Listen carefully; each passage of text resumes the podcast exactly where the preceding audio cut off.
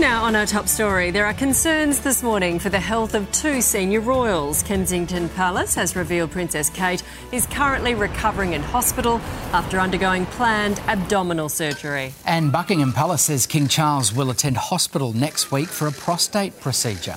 Joining us now, royal correspondent Victoria Arbiter. Victoria, hi to you. Uh, this is surprising. So, the palace has released these updates on the health of both the princess and the king.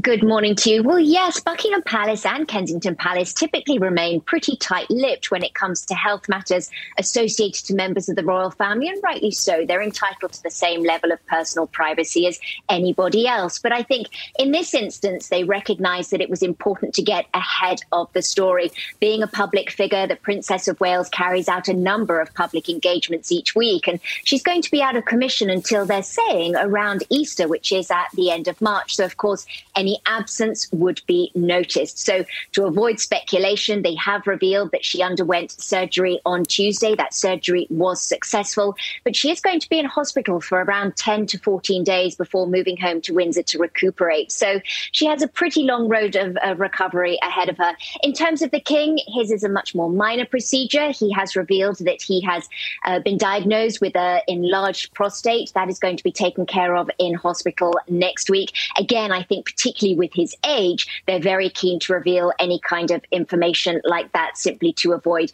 speculation that could be much more alarming.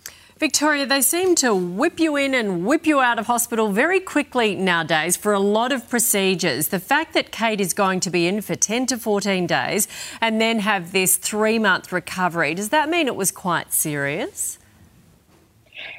Obviously, I'm not a doctor, Nat, but yes, I would say that this was quite serious. We do know she wasn't rushed to hospital, uh, so we know it wasn't an emergency procedure. But even though they say it was a planned admission, that doesn't mean weeks or months. It could have been planned just last week. But you're absolutely right. Any kind of recovery like this in hospital is, it does indicate that it was serious, but particularly for a member of the royal family, they like to get in and out of hospital, especially fast, simply because they know their presence causes quite quite a disruption. There are police at every door to the London clinic now that the news has been revealed. And then there's a certain level of security inside, which disrupts other patients. So the fact that they are keeping the princess in for 10 to 14 days does suggest that it was a pretty serious surgery. Yeah, and King Charles using his diagnosis to encourage other men to come mm. forward, which is great. Victoria, thank you.